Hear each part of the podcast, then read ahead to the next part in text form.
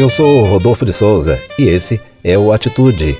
A tecnologia, a inovação e a comunicação para o seu crescimento pessoal e profissional. Antes de começar, um agradecimento a Lucas Siqueira pela coprodução deste episódio. Oportunidade ou oportunismo? É sobre isso que a gente vai falar nesse episódio. Em fevereiro do ano passado saiu uma entrevista muito interessante na minha mensagem com o título Marketing de Causa, entre o oportunismo e a oportunidade. E logo no comecinho o texto diz o seguinte: a demanda do público também acelera nas organizações essa necessidade de buscar propósitos sociais.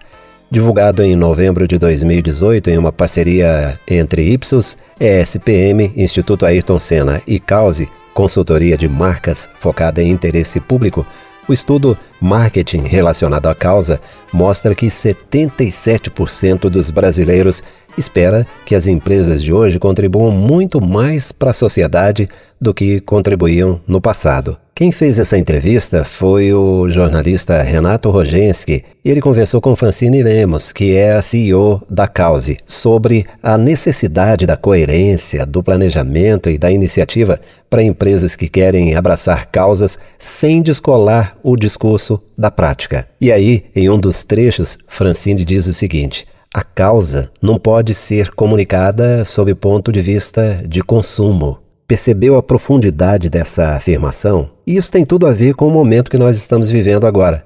Vale a leitura e o link está na descrição desse episódio.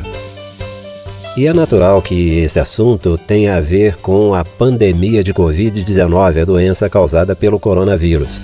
Nesse episódio, dois convidados de peso: o publicitário Alexandre Prado, muito conhecido e respeitado em Minas e em toda a região sudeste, com diversas campanhas importantes no Brasil e no exterior, e um dos expoentes da podosfera, Ken Fujioka sócio fundador da ADA Strategy, presidente do Conselho do Grupo de Planejamento Mentor para Startups da Endeavor, fundador e host do podcast Naruhodo, produtor executivo do Inconsciente Mente. Primeiro, eu converso com o Alexandre Prado. Olá, Alexandre, uma honra receber você aqui. Rodolfo, como vai? Tudo bem? Muito bem, e o nosso ouvinte vai ficar muito bem também com as suas reflexões. Bom, Alexandre, quem é você? Alexandre por Alexandre. Ô, Rodolfo, eu tô nessa, nessa lida aí já há muitos anos, eu acho que já deve estar tá fazendo aí uns 34, 35 anos que eu dedico minha vida à publicidade e propaganda, comecei muito cedo, comecei como ilustrador ainda por volta dos 9, 10 anos, por acidente, né? Eu fui pedi um, um, emprego mesmo de office boy, naquela época não existia essa história aí do, do fato de você ser menor, é, ser proibitivo para trabalhar, e todo mundo era incentivado a começar muito cedo. Comecei como office boy, três meses depois, num birô de mídia, eu já era ilustrador e daí para frente nunca mais parei, passei por emissoras de TV, agências de São Paulo, de Belo Horizonte, até que abri a minha própria empresa, que a mantém até hoje, que é a Realize Propaganda. E no recheio disso tudo aí é, é história e é portfólio. Né? A gente tem campanhas feitas aí para empresas de todos os portes, dentro e fora do país, e para marcas também, desde marcas locais até marcas nacionais. Então, se fosse para contar toda a história aí, resumir 35 anos, ia levar pelo menos uns dois meses. Aí o, o, o resto é melhor o pessoal dar uma gugada aí que eles que eles acham mais a respeito tanto da Realize quanto do nosso trabalho. Como estão as coisas aí nesse momento de isolamento social? Olha, na verdade é mais uma adaptação, porque como hoje a gente trabalha muito com consultoria e marketing, então as reuniões presenciais foram substituídas pelas reuniões de videoconferência, né? E eu acho que tem um lado positivo nisso aí, né? Os lados negativos todo mundo já conhece e é o que mais tem se dito por aí durante essa pandemia aí do, do Covid-19, né? Do coronavírus. Mas o lado positivo é que muita gente está eh, sendo disruptivo, né? Está aprendendo a trabalhar com ferramentas que geralmente não trabalha, como é o caso dos encontros virtuais, né, da, das, das videoconferências. No meu caso, por exemplo, essa semana mesmo, eu com certeza economizei aí algo próximo de uns 2 mil quilômetros de viagem nas videoconferências que fiz aqui. E você acaba sendo, é, uma vez adaptado, você acaba sendo extremamente produtivo, né? Todos estão é, com foco muito grande por não saberem quando é que isso vai passar, em conseguir ter uma performance legal nesses encontros remotos.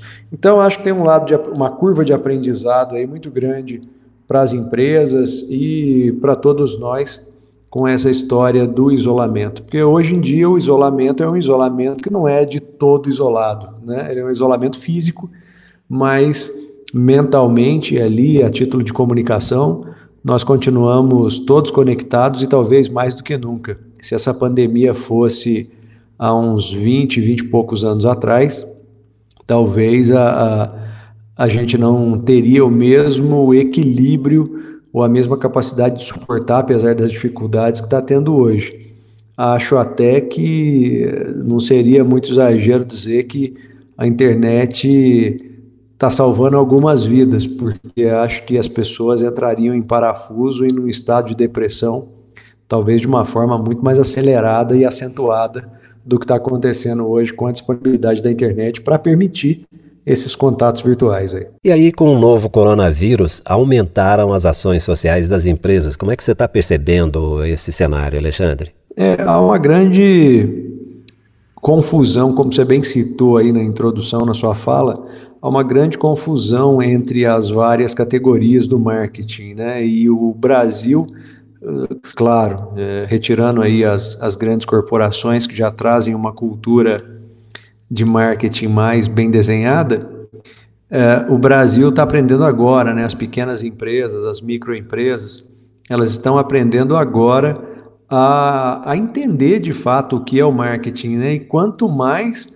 as subdivisões que o marketing pode ter, que vão desde o marketing promocional, o marketing direto, o, o marketing digital. Então, agora que essas empresas, o social, o ambiental, então, agora que essas empresas estão se familiarizando, procurando entender o que é isso, e é claro que nesse processo também há uma curva de aprendizado, né? Ou seja, as empresas têm que entender o que é e muita coisa errada é feita nesse meio tempo e no caso do marketing social, não é difícil de fato que as empresas confundam as suas ações sociais com uh, oportunidades, às vezes forçadas, de tentar promover sua marca em cima de uma situação que não caberia né, em, em, em, um ambiente mais profissional do marketing.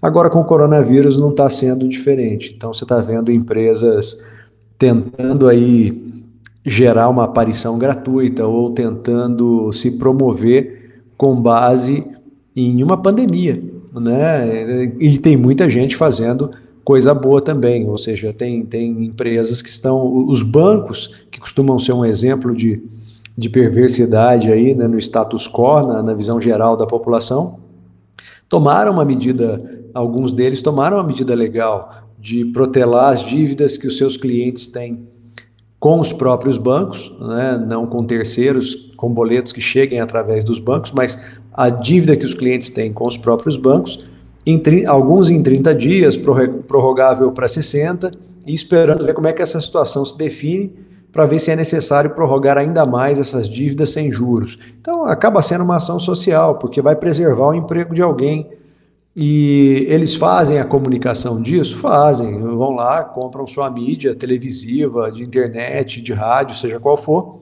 informam isso aos clientes e é claro que eles tentam aí também, ao mesmo tempo, pegar uma carona de, de, de, de bons meninos né, ao fazer esse tipo de ação. Mas são ações que de fato melhoram a, a, o ambiente psicológico, social né, para as empresas, para os empresários, para os empregados. Só que, no meio desse processo, muita gente faz muita coisa errada. Né? A gente está vendo aí gente é, é, tentando realmente criar oportunismo em cima dessas situações, tentando se promover, tentando fazer com que produtos aí que estão em, em, em escassez né, é, sejam ofertados em condições aparentemente vantajosas para o consumidor, enquanto na verdade o que tenta é se promover ou promover uma marca em cima disso.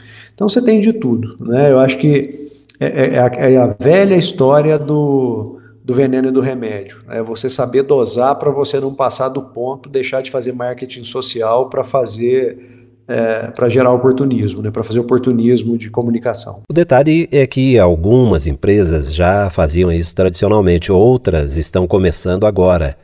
Qual é a sua percepção sobre isso? É, existem empresas, inclusive, que têm muitas ações sociais é, bacanas, né, sólidas, de muito tempo, e às vezes no processo de consultoria eu me deparo muito com empresas de porte que quando você propõe a elas que façam ações de marketing social, tanto para dar visibilidade para aquela ação, para incentivar outras empresas a fazerem também, quanto para aproximar pessoas que possam precisar daquele serviço, daquela ação social.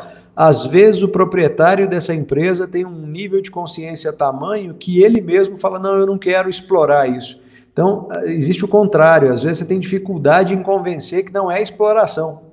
Né? É engraçado isso, porque o empresário bem intencionado, e existem muitos, das, aquele profissional que às vezes já encontrou um ponto de equilíbrio financeiro na vida, que não tem uma compulsão mais em ganhar dinheiro a qualquer custo, e talvez nunca tenha tido, acho que isso vai muito da, de pessoa para pessoa, ele muitas vezes ele não quer expor, fala, olha, eu ajudo aquele atleta, mas eu não quero falar nada, eu ajudo aquela instituição, mas não quero falar nada enquanto de fato, se ele o fizesse da maneira adequada, sem oportunismo, sem explorar a necessidade de outras pessoas, ele poderia estar incentivando até outras empresas a fazerem, mas às vezes o nível de cautela é tão alto que ele não nos permite nem isso. Ele acaba ajudando e ao invés dele fazer uma ação de marketing social, ele acaba quase que fazendo uma filantropia, o que seria o extremo aí da ação do marketing social, que é quando você sequer manifesta a existência da empresa dentro daquela ação. Alexandre, empreendedores de sucesso veem oportunidades nos momentos de crise. Só que tem gente que aproveita da situação. Né? Há poucos dias, alguém me disse o seguinte: se tem muita gente chorando, eu vou é vender lenços. Como publicitário, qual é a sua opinião sobre esse cenário aí? Eu acho que antes da gente ser profissional de qualquer área, a gente é gente. Né? Nós temos valores e cada um vai saber dosar até onde os seus valores lhe permitem ir. Né? Então, ah, quando nós exploramos um, um colaborador, por exemplo, que poderia receber mais uh, do que recebe, sendo justo que ele receba porque ele produz, é, em uma empresa e a gente não o remunera, porque aproveita às vezes da simplicidade desse trabalhador, a gente está infringindo uma regra moral, vamos dizer assim, tanto quanto aquele que gera um oportunismo em uma ação de marketing social. É, então existem várias maneiras da gente ultrapassar essa linha que é muito tênue entre até onde eu estou tomando uma decisão em função de uma performance melhor ou até onde eu estou explorando as pessoas que, que estão ao meu redor, né? seja no, no papel de cliente, seja no papel de colaborador, seja no papel de parceiro, que isso acontece muito também. Né? Então, eu, eu diria o seguinte: é possível que você faça ações sociais, beneficie sua marca disso. É possível que todos ganhem a partir de uma ação social patrocinada por uma empresa. Isso é legítimo, não há nada de errado. Agora, a partir do momento em que você torce para que as pessoas chorem, para que você possa vender lenço, eu acho que você ultrapassou esse limite. Eu acho que quando você vê uma instituição que está na televisão ou em qualquer mídia pedindo um apoio, por exemplo, financeiro para que ela consiga salvar vidas, levar água para onde não tem, melhorar as condições de saneamento básico. Né? Você está fazendo marketing social? Depende, depende de como é destinado aquele recurso, depende do quanto as pessoas que estão envolvidas naquele processo estão de fato imbuídas na solução daquele problema ou estão fazendo com que o problema seja uma fonte inesgotável de captação de recursos. Então, a gente tem aí uh, o, o, ideal, o mundo ideal e a realidade. Né? No mundo ideal, que em muitos casos acontece no meio empresarial, as empresas destinam recursos, fazem ações, fazem campanhas, tentam mobilizar outras marcas, usam seus exemplos de sucesso para se promover, mas simultaneamente é, é, essa promoção é inevitável, né? simultaneamente para tentar trazer outras empresas e outras pessoas a colaborarem na melhoria da situação, ou de um povo, ou de um público em especial. Mas existem também os casos em que tudo isso parece estar acontecendo e simplesmente tem alguém se beneficiando. Quantas e quantas vezes a gente já viu é, no Brasil ações que parecem ter uma preocupação social, ter uma preocupação com o povo, ter uma preocupação com as pessoas, e de fato não foram. Né? Quem é que não se lembra aí, por exemplo, do kit de primeiros socorros, que trazia lá aquela tesourinha com, com ponta redonda para tentar salvar a vida fazendo sutura através de pessoas inexperientes em acidentes de trânsito. Né? Então, assim, agora, aquilo é uma ação social, e ó que é do governo, né? Porque o objetivo é que todos nós possamos virar aí pessoas capazes de salvar a vida de alguém. Mas não é o que acontecia, todo mundo sabe disso. A história do extintor de incêndio a mesma coisa, né? Vamos trocar todos os extintores aí, porque esse extintor não salva a vida. E depois que todo mundo trocou os extintores, nem passou a ser obrigatório mais, se não me engano. Então, nós temos aí exemplos e mais exemplos de ações que parecem ter uma preocupação social, mas que o desfecho delas nos, nos leva a acreditar que originalmente elas não tinham esse objetivo. Elas tinham o objetivo de gerar enriquecimento de alguém, de algum grupo, porque elas não fazem o menor sentido do ponto de vista técnico, mercadológico ou da natureza que levou à criação daquela determinada ação. Né? Então a, a, gente vê, Rodolfo, que a coisa está muito associada não à ação em si, mas à intenção de quem promove a ação. E quando a gente fala em intenção, aí só dentro de cada um para saber onde é que está a divisão dessa linha, porque existem erros e acertos de mercado, mas a intenção é bem clara para quem começa o processo. Tem uma máxima que diz o seguinte: não chame o fotógrafo quando fizer o bem. Mas, na sua avaliação, é legítimo as empresas divulgarem suas ações sociais? Eu acho que é muito, Rodolfo. É, de novo, tudo depende da qualidade dessas ações, né? Porque quando elas é, já nascem tortas, já nascem sem uh, uma boa intenção, uma intenção legítima por trás delas, Aí, quando você chama o fotógrafo, como você diz, você está retratando uma caricatura de uma ação que deveria ser algo legítimo, legal. Mas quando você tem uma ação que realmente está bem intencionada, que realmente promove a melhoria da vida das pessoas ou de um grupo, que realmente melhora o, o, o meio ambiente, né, que pode melhorar a vida aí do, dos pets, dos cachorros de rua, enfim, são tantas as causas né, que uma ação social pode vir a, a intervir, a interferir, a tentar melhorar.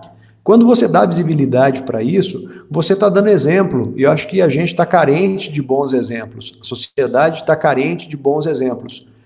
Outras empresas podem olhar para esse exemplo, ver que há ali o ganho de uma simpatia, social, popular e talvez até com interesse de também obter essa simpatia, ela passe a ter boas práticas e boas ações.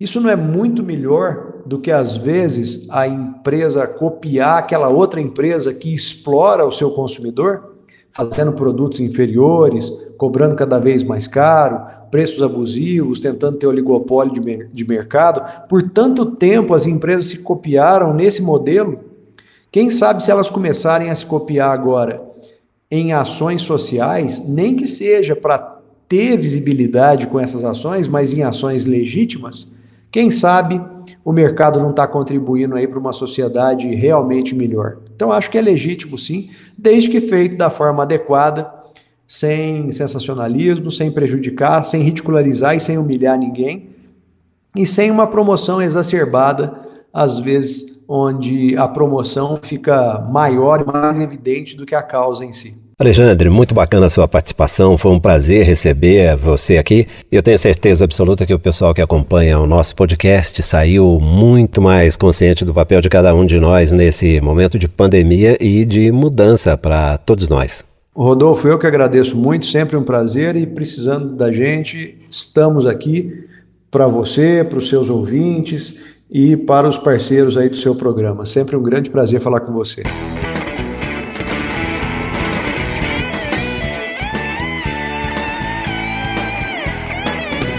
Nessa segunda parte do Atitude, nós temos o prazer de receber aqui um dos grandes nomes da podosfera, Ken Fujioka. Para citar apenas algumas qualificações, porque ele é um dos grandes nomes da comunicação no Brasil, é sócio fundador da ADA Strategy, presidente do conselho do Grupo de Planejamento Mentor para Startups da Endeavor, fundador e host do podcast Naruhodo, produtor executivo do Inconscientemente e ainda sobra tempo para ser atleta amador, não é, quem? Seja bem-vindo, um prazer recebê-lo.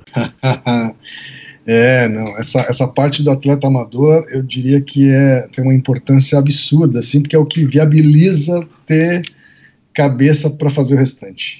E é verdade, temos algumas coisas em comum, o esporte amador e a paixão pela comunicação na geração de resultados positivos. Tá certo. É um prazer, obrigado pelo convite.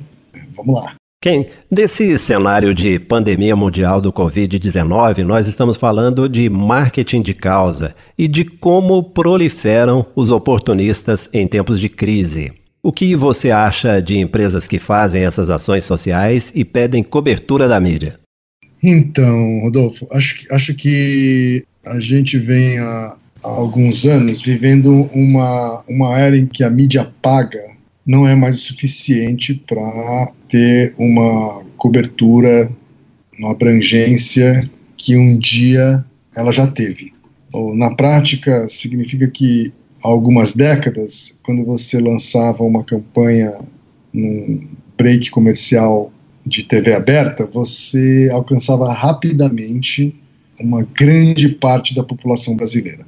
Hoje isso não é mais verdade e, uh, e existem ferramentas que ganharam mais relevância, como por exemplo a geração de uh, repercussão em mídia espontânea. E isso fez com que as marcas colocassem cada vez mais fichas em ações e ativações que tenham a capacidade de gerar essa repercussão. Dito isso, acho que por causa desse novo hábito, vamos chamar assim, as marcas acabam pisando na bola em alguns momentos que essa ativação para repercussão espontânea, de mídia espontânea, não é utilizada da melhor forma. E acho que esse momento que a gente está vivendo, de pandemia, ela é um desses momentos que as marcas precisam tomar muito cuidado é, ao decidir surfar. Eu tendo a ter uma, uma posição uh, relativamente radical em relação a isso. Eu acho que as marcas que devem, uh, de fato, falar neste momento são aquelas que, de fato, podem ser úteis para as pessoas.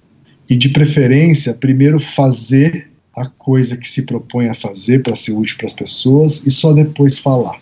O que a gente tem visto são marcas fazendo coisas de vapor, né, ou seja, nada concreto, e a gente vê outras marcas também fazendo campanhas sobre o que vai fazer antes de fazer.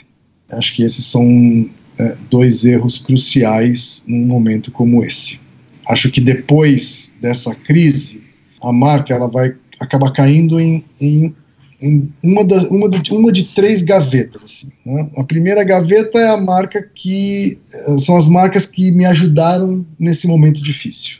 Tá? Lá na frente. Pensa, imagina lá na frente, depois que essa crise tiver passado, a primeira gaveta são da, é das marcas que me ajudaram naquele momento difícil que a gente passou. A segunda gaveta é aquela marca que eu esqueci que existia naquele momento difícil. Provavelmente ela ela optou por ficar em silêncio. E a terceira gaveta é a marca que eu lembro que pisou na bola quando eu mais precisava de ajuda concreta Uh, se tem uma gaveta pior para estar, é, para mim, sem dúvida, é essa terceira. E aí acaba sendo tiro no pé, muitas vezes, né, Ken? Sim, acaba. E provavelmente essa pisada de bola ou esse tiro no pé vai ser lembrado por algum tempo. Perfeito.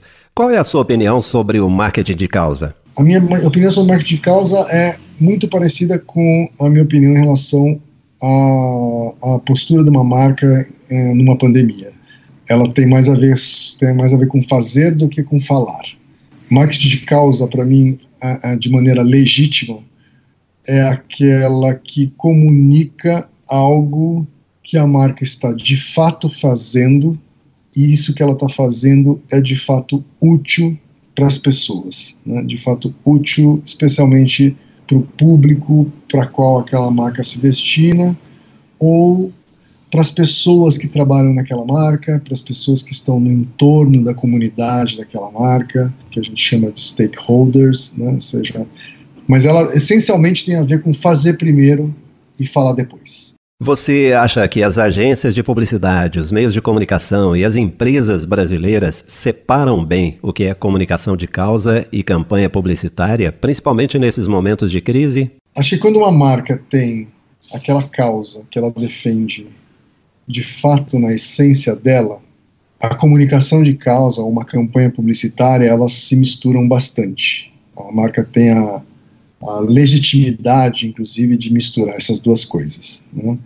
Mas acho que a maior parte delas ainda não atingiu esse patamar. Então, sim, há momentos em que o briefing que a agência recebe tem a ver com atingir algum tipo de algum objetivo de negócio daquela marca, objetivo de vendas daquela marca, e tem momentos em que o briefing é sobre criar algum tipo de goodwill, que a gente chama, né? ou seja, gerar simplesmente simpatia pela marca em função de alguma causa que ela defende ou alguma, alguma causa que ela promove. Bom, e aí quando o público percebe um oportunista, ele cai matando, né? A crítica vem muito forte. Como é que as agências e as empresas devem se preparar para as críticas? Eu acho que é, é, de, desde o surgimento da, das, das, mídias sociais, as marcas elas já estão um, se preparando para as críticas. É que a gente não tinha mídia social antigamente para se lembrar que elas cometiam muito mais erros. Né? Acho que hoje é que os erros hoje elas ficam muito, eles ficam muito explícitos, né? Por causa da existência das mídias sociais. É, mas acho que as marcas já tomam mais cuidado com, com o que dizem, com o que promovem, é, justamente pela possibilidade de possibilidade de uma de um retorno negativo por parte do público acho que elas já têm, acho que as marcas já têm mecanismos para se defender uh, desse tipo de backlash, né, que a gente fala, que é esse contra-ataque. Mas sem dúvida, um, uma, uma, um cenário como o que a gente está vivendo, é inédito, né? Então seria injusto, injusto é, esperar que as marcas estivessem preparadas neste momento especificamente. Ken, muito legal a sua participação no Atitude, eu agradeço muito, principalmente por você reservar um tempinho aí para compartilhar conhecimento, compartilhar essa sua experiência aí com o nosso público. Grande abraço, viu?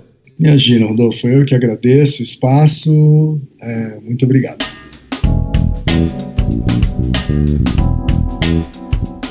E esse foi mais um episódio do Atitude. Eu gostei muito e espero que você também tenha curtido bastante. Se gostou, compartilhe com pessoas que, como você, têm bom gosto e aproveite para assinar o nosso podcast. E aí você vai ser avisado toda vez que tiver novidade. Na semana que vem tem mais um conteúdo bacana para a gente trazer e compartilhar aqui com você.